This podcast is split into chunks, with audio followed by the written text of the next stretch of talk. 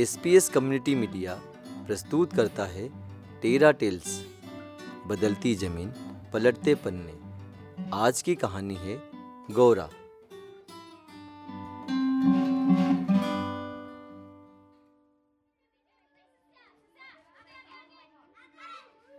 बचपन में जब भी मेरी उम्र के बच्चे खेलते कूदते थे, मैं उनके साथ खेलने के बजाय अपने घर के आंगन की बेदी पर बैठी उन्हें देखती रहती थी।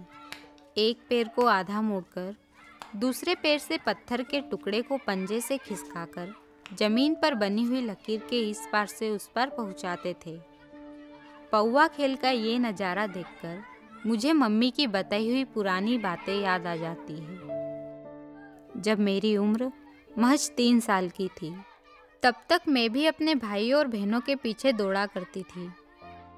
हमेशा की तरह पापा शाम के समय घर आए।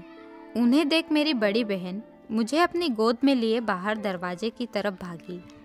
अचानक ठोकर लगने से मैं अपनी बहन के हाथों से छूटकर दरवाजे की डेली पर जा गिरी। इससे मेरी कमर की हड्डी ऊपर की ओर खिसक गई। मम्मी बताती है, उस दिन के बाद से पाँच छः सालों तक खटिया पर ही लेटी रही, जिस वजह से अपने पैरों पर खड़ी नहीं हो पाई। आज मैं अपने दोनों हाथों के सहारे चलती हूँ। समय गुजरता गया और हम भाई बहन बड़े हो गए। वे सभी अपनी अपनी ज़िंदगी संभालने लगे और उसी में बिजी होते चले गए। मुझे घर के अकेलेपन से अंदर ही अंदर घुटन होने लगी। क्या ज़िंदगी भर मुझे माँ बाप ही पालते रहेंगे? आखिर कब तक ऐसे ही उन पर बोझ बनकर बैठी रहूँगी? जिस दिन वे नहीं रहेंगे, मैं किसके सहारे रहूँगी? हाथों से चलने के कारण बाजार, नुक्ते, मान और शादी ब्याहों में सभी लोग मुझे अपने साथ ले जाने में कतराते थे। इसलिए सिर्फ मेरा काम अंग्रेजी कवेलू के दो कमरे और एक खुले आंगन की चौकीदारी करना ही रह गया था। एक दिन मेरे बड़े भाई भाभी उदयनगर बाजार जा रहे थे। घर रहकर ऊब गई थी और मुझे अपना ब्लाउज भी सिलवाना था, तो उनके साथ बाजार जाने के लिए मैं जिद पर अड़ गई। बड़ी मुश्किल के बाद भाभी मानी। बैलगाड़ी पर पहली बार बैठकर जब घर से बाहर निकली तो मेरी नज़र एक जगह टिकी नहीं रही थी। कभी नज़र मिट्टी से बने सुंदर घरों पर जाती, तो कभी खाली खेतों से होते हुए दूर पहाड़ियों पर। रास्ते में पेड़ों पर लगे पलाश के फूल देखकर पलक झपकाने को भी मन नहीं कर रहा था। भैया भाभी मुझे मेरी सहेलियों और रिश्तेदारों के घर भी दिखाते गए। मेरे मन में ख्याल आया कि मुझे कभी और इस तरह घर से बाहर निकलने का मौका मिलेगा। हम उदयनगर पहुंच गए। भैया ने बैलगाड़ी टेलर की दुकान के सामने रोक दी। मैंने झोले में से चप्पल निकालकर हाथों में पहन ली। बैलगाड़ी से ज़मीन पर दोनों हाथों के सहारे चलते हुए दुकान की पेड़ी तक पहुंच गई। टेलर और आसपास के लोग मुझे ही देख रहे थे। मैं दुकान में रखी एक कुर्सी पर चढ़कर बैठ गई। आज लोगों की नज़र मुझे लाचारी का एहसास करा रही थी। शायद इसी डर से ही मुझे बाहर लेकर नहीं जाते हैं। मैंने झोले में से ब्लाउज का कपड़ा निकालकर सामने वाली टेबल पर रख दिया। कैंची को टेबल पर रख टेलर ने गले से टेप निकाली और मेरा नाप लिया। नपती के नंबर लिखकर नाम पूछा। गौरा, मैं दबी सी आवाज़ में बोली। गांव का नाम नहारियापुरा। टेलर ने ब्लाउज का कपड़ा टेबल पर बिछा दिया और जगह जगह चाक से निशान लगाने लगा। मेरी नज़र उसके हाथों पर थी। जिधर जिधर हाथ जाते, मेरी नज़र उनका पीछा करती।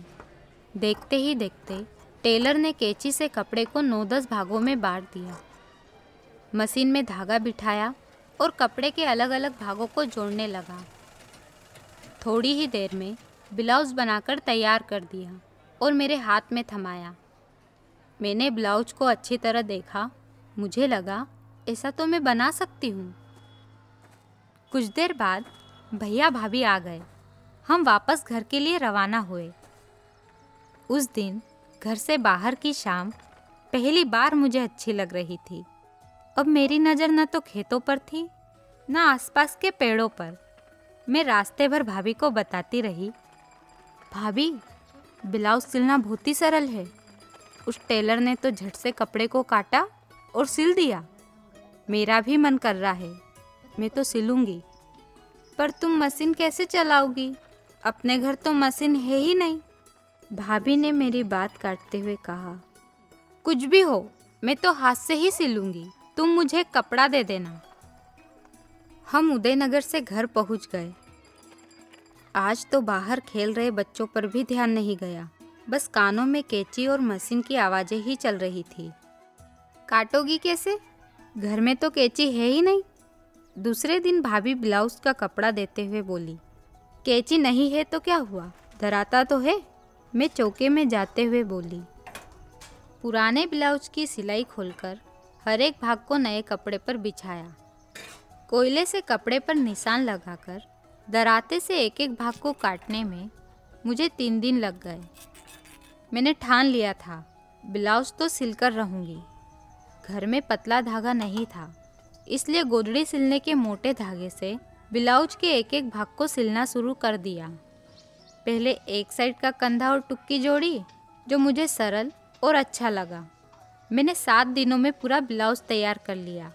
इतने ध्यान और बारीकी से सिलने के बाद भी ब्लाउज बड़ा सिला गया, मैं उसे नहीं पहन पाई, लेकिन अपने आप पर विश्वास हुआ कि मैं ये सीख गई तो खुद के लिए तो कमा ही लूँगी। अब मैं घर पर फ्री नहीं रहकर फटे कपड़े और ब्लाउज सिलने में लगी रहती। कुछ दिनों बाद मेरी बड़ी बहन ससुराल से घर आई। मैंने जो ब्लाउज सिला था वो उन्हें दिखाया, उन्होंने पहना तो फिट बैठ गया। मैं खुश हो गई कि मेरे हाथ से सिला ब्लाउज आज मेरी बहन ने पहना है। बहन ने कहा कि तू पास के रामपुरा गांव जाकर सिलाई क्यों नहीं सीख जाती। ये सुनकर मेरी सिलाई सीखने की इच्छा और बढ़ने लगी।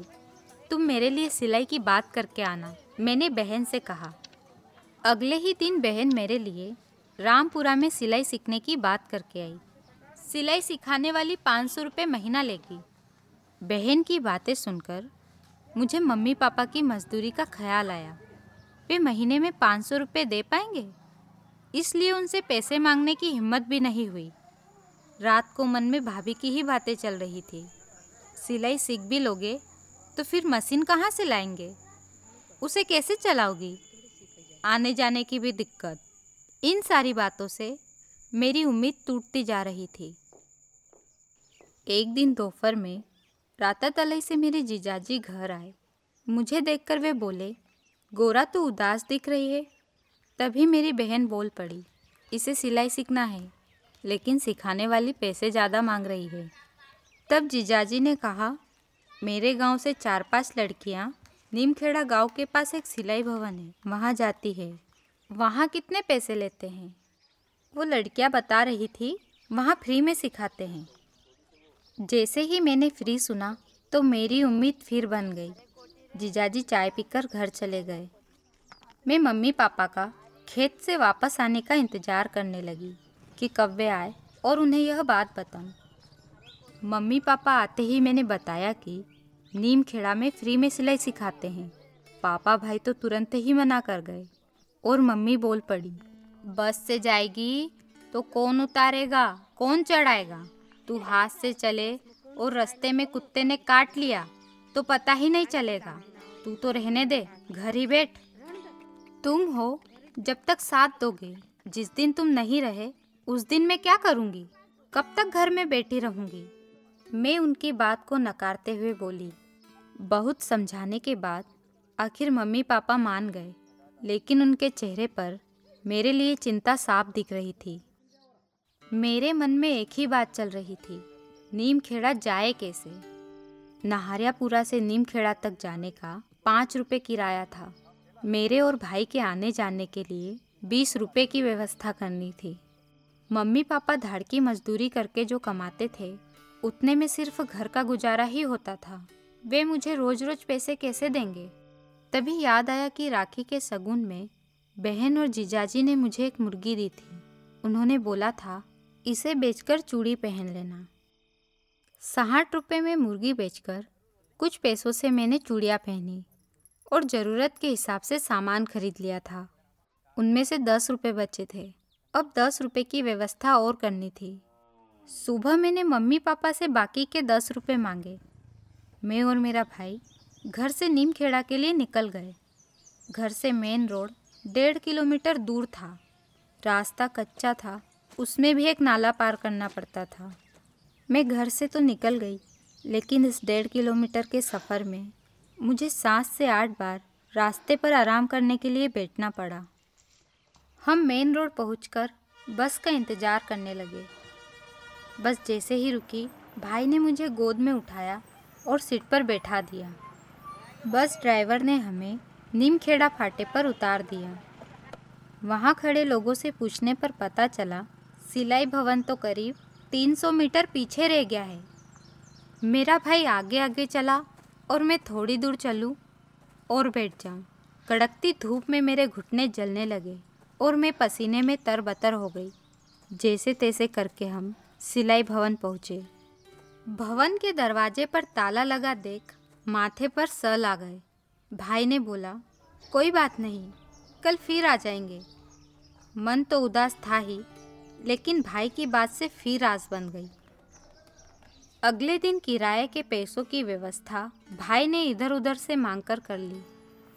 इस बार सिलाई भवन के ठीक सामने ही बस रुकवाई। मेरा भाई भवन के दरवाजे पर खड़ा हो गया और मैं अंदर चली गई।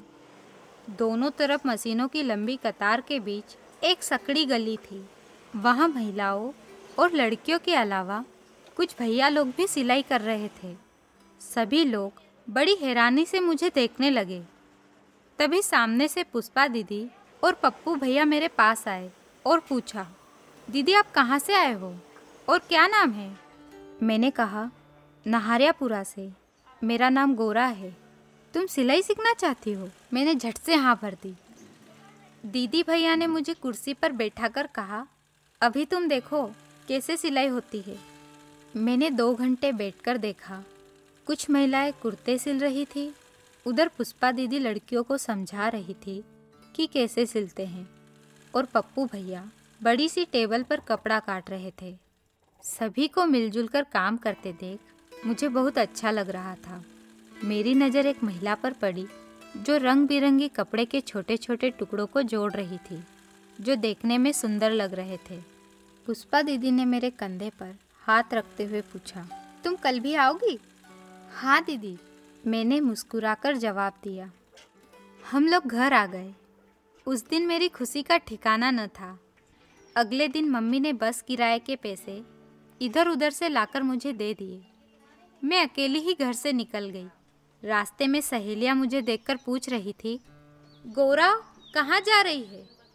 मैंने उत्साह से जवाब दिया, सिलाई सीखने।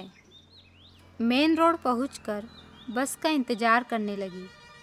बस आई पर हाथ देने के बाद भी नहीं रुकी। एक घंटे इंतज़ार करने के बाद दूर से बस आते देख मैं रोड के ऊपर थोड़ा आगे आई और हाथ दिया।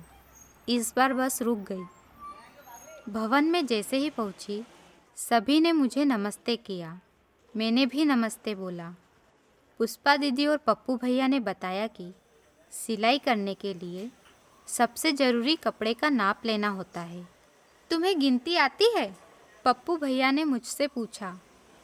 गिनती तो नहीं आती, लेकिन पैसे पाँच दस बीस करके गिन लेती हूँ। कोई बात नहीं, हम सिखा देंगे। टेप पर लिखे सारे नंबर के बारे में पुष्पा दीदी ने मुझे बताया और उन्हें देखकर लिखने को भी कहा। मैं दिन भर टेप पर लिखी हुई गिनती लिखती रही। उन दिनों मेरे साथ कुम्बाया भवन में बीस से पच्चीस लड़कियां और कुछ महिलाएं भी सिलाई सीखने आ रही थी। उनसे बातचीत करना और साथ में बैठकर टिफ़िन खाना, इससे अपनापन महसूस हो रहा था। दीदी कल शायद ही आऊँ, मैंने हिचकिचाते हुए पुष्पा दीदी से कहा। क्यों? दीदी किराए के पैसे नहीं है, मैंने नज़र झुकाते हुए कहा। इसमें नहीं आने वाली बात कौन सी है? हम कुम्बाया में सभी को बस किराया देते हैं। दीदी ने मेरे हाथों में पैसे देकर कहा। घर पर कंकर पत्थर की ढेरी बनाकर उसे गिना करती और पट्टी पर भी गिनती लिखती रहती थी। कुछ दिनों में टेप के नंबर पढ़ना और लिखना सीख गई। उसके बाद कपड़े पर कैसे नाप लेते हैं और कैसे कैंची चलाते हैं यह सिखाया। शुरू शुरू में जैसे ही कैंची हाथ में पकड़ी तो हाथ धुचने लगे। कैंची कभी तिरछी जाती तो कभी हाथ से छूट ही जाती। कपड़ा काटते काटते अक्सर कैंची में कपड़ा उलझ ही जाता था। सीधा कपड़ा काटने में कम से कम सात दिन लग गए। जहाँ सभी लोग पैर से मशीन चलाते थे, वहीं मेरी सीखने की लगन को देखकर संस्थापक सदस्य निवे दीदी ने स्पेशल मेरे लिए हाथ से चलने वाली मशीन मंगवाई। मेरे हाथ उस पर सेट हो जाए इसलिए एक दो दिन तक खाली मशीन ही चलाई। जैसे फिर सभी को शुरुआत में सीधी पट्टियाँ जोड़ना सिखाते हैं, वैसे मुझे भी सिखाया। शुरू शुरू में हाथ से मशीन का हैंडल घुमाती तो पट्टियों पर सिलाई टेढ़ी मेढ़ी हो जाती और दूसरे हाथ से कपड़ा आगे खिसकाती तो हैंडल घुमाना भूल जाती। पट्टियों की टेढ़ी मेढ़ी सिलाई को सुई से वापस उधेड़ो और फिर सिलो। इस वजह से कई दिनों की कोशिश के बाद सीधी सिलाई आने लगी। अब मुझे विश्वास होने लगा था कि मैं सिलाई सीख सकती हूँ। सिलाई सीखने में आने वाली समस्या तो सुलझ गई, लेकिन बस से आने की समस्या ज्यों की त्यों थी। बस वाले वार त्योहारों पर मुझे देखकर बस ही नहीं रोकते थे। बस वालों से पुष्पा दीदी ने बात की, तभी से वे मुझे बिठाने लगे। धीरे धीरे जान पहचान बढ़ने लगी। फिर बस वाले चढ़ाने उतारने में भी मेरी मदद करने लगे। एक दिन मैं हाथ वाली मशीन चलाते हुए पाँव से चलने वाली मोटर की मशीन देख रही थी। मैं भी मोटर वाली मशीन चला सकती हूँ, शायद इसमें पाँव से ज़्यादा जोर नहीं देना पड़ता। मैंने आत्मविश्वास से पुष्पा दीदी से कहा। दीदी ने मुझे मशीन पर बैठा दिया और मेरे पास खड़ी हो गई। मशीन पर बैठी तो पैर मशीन के पैरदान तक जाते जाते बहुत काँप रहे थे। पैरों में तो बिल्कुल जान नहीं थी, लेकिन जैसे ही मोटर के रेगुलेटर पर हल्के से पैर रखा तो मशीन चलने लगी। मैंने खुश होकर दीदी को बताया कि मेरे पैर काम करने लग गए। दीदी अचंभित होकर सभी को बताने लगी, गौरा से मोटर वाली मशीन चल गई। सभी ने खूब तालियां बजाई और उस दिन सभी लोग मेरी खुशी में शामिल हुए। मेरी इस पहल को देख पुष्पा दीदी ने यह खुशखबरी निवे दीदी को भी बताई। यह जानकर वे बहुत खुश हुए। उन्होंने मोटर वाली मशीन चलाने को कहा और मेरे लिए विशेष स्टूल भी बनवाया ताकि आसानी से उस पर बैठकर सिलाई कर सकूं। उस दिन घर जाने को मन बहुत बेताब था कि यह खुशखबरी मम्मी पापा भैया भाभी सभी को बताऊं। जैसे ही घर पर बताया, मेरी बातें सुनकर सभी खुश हुए और बोले, तेरी मेहनत रंग लाई। मोटर वाली मशीन चलाने में डर लगता था कि कहीं उंगलियों पर न चल जाए। पुष्पा दीदी और भी साथियों ने मोटर मशीन चलाते समय क्या क्या सावधानी रखनी चाहिए उसके बारे में बताया। निवे दीदी और भवन के सदस्यों की हमेशा यह सोच रहती थी, मेरे जैसे कई अक्षम लोगों की कमाई बराबर रहे, उसके लिए हमारी क्षमता अनुसार आइटम की डिजाइन तैयार की जाती थी। जैसे पाइनएप्पल, त्रिकोण, चौकड़ी पेच, पेपर बैग, कुशन कवर और चादर भी सिलना सिखाया, जिससे हम दिन में कम समय में ज़्यादा कमाई कर सके, ये सब आसानी से सिल पाए। इसके लिए पुष्पा दीदी और विप्लव भैया ने हमें पैटर्न बनाकर भी दिए। समय गुजरता गया, मैं सिलाई करने में माहिर होती गई। एक दिन अचानक मैं बीमार पड़ गई। शुरुआत में इलाज के लिए पापा ने सेठ से पाँच सौ रुपये लिए थे। मेरी तबीयत ठीक न होने पर पैसों की और ज़रूरत पड़ी। उस समय मैंने पापा को बोला, कुम्बाया भवन से पैसे ले आओ। अगले ही दिन पापा सोयाबीन की फसल में चुकाने का बोलकर दो हज़ार रुपये पुष्पा दीदी से ले आए। तबीयत ठीक होने के बाद मैं वापस सिलाई करने जाने लगी। उस महीने मेरी टोटल कमाई बाईस सौ रुपये हुई। मैंने दो हज़ार रुपये पुष्पा दीदी को दे दिए हैं। पापा के हाथों में दो सौ रुपये देकर बोली, गौरा तूने मुझे कर्जा चुकाने का मौका तक नहीं दिया। प्यार से मेरे माथे पर हाथ फेरकर पापा ने बोला और उनकी आंखें भर आई। आज मुझे कुम्बाया में सोलह साल हो गए और मैं प्रोड्यूसर होने के साथ साथ कुम्बाया प्रोड्यूसर कंपनी लिमिटेड की शेयर होल्डर हूँ। रंग बिरंगे कपड़ों के छोटे छोटे टुकड़ों को जोड़कर एक चादर बनाती हूँ जिसे पैचवर्क कहते हैं, जो कुम्बाया की खास पहचान है। पहले मुझे कोई अपने साथ नहीं ले जाता था, पर कुम्बाया में मुझे नए दोस्त मिले हैं। शादी, मान और नुक्ते में कोई भी जाता है तो वे मुझे अपने साथ लेकर ज़रूर जाते हैं। घर से दूर मुझे भोपाल जाने का भी मौका मिला। बारिश के मौसम में घुटने घुटने बहते पानी के नाले को पार करके कुम्बाया भवन जाना मेरे लिए मुमकिन ही नहीं। मेरी कमाई न रुके इसलिए कुम्बाया ने एक सिलाई मशीन घर पर ही दे दी। काम देने के लिए पुष्पा दीदी मेरे घर आती थी। जो आइटम बनाने होते थे उसके बारे में वो समझाती थी। दीदी को बार बार आते देख पापा और भाई भी भवन से काम लेकर आ जाते थे।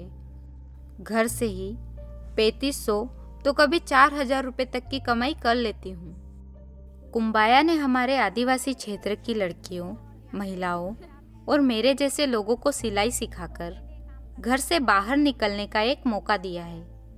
साथ ही हम जैसों के लिए कुम्बाया आमदनी का जरिया बनकर भी उभरा है। लॉकडाउन के समय सारा कामकाज रुक गया था। हमारे घर से कोई भी मजदूरी करने नहीं जा पा रहा था, जिससे घर खर्च चलाने में काफ़ी परेशानी आ रही थी। उस समय कुम्बाया ने किराना सामान दिया, जिससे बहुत मदद मिली। हम सभी प्रोड्यूसरों की आमदनी वापस चालू हो इसलिए घर पर ही हमें पाइनएप्पल पैच, पेपर बैग, नाड़ी और मास्क बनाने का काम भी दिया। स्वयं का खर्च उठाकर मम्मी पापा की मदद भी करती हूँ। कुम्बाया से जुड़कर अब मैं किसी पर बोझ नहीं हूँ और खुद अपने पैरों पर खड़ी हूँ। भाई की बहू को सिलाई सिखाने का सोच रही हूँ।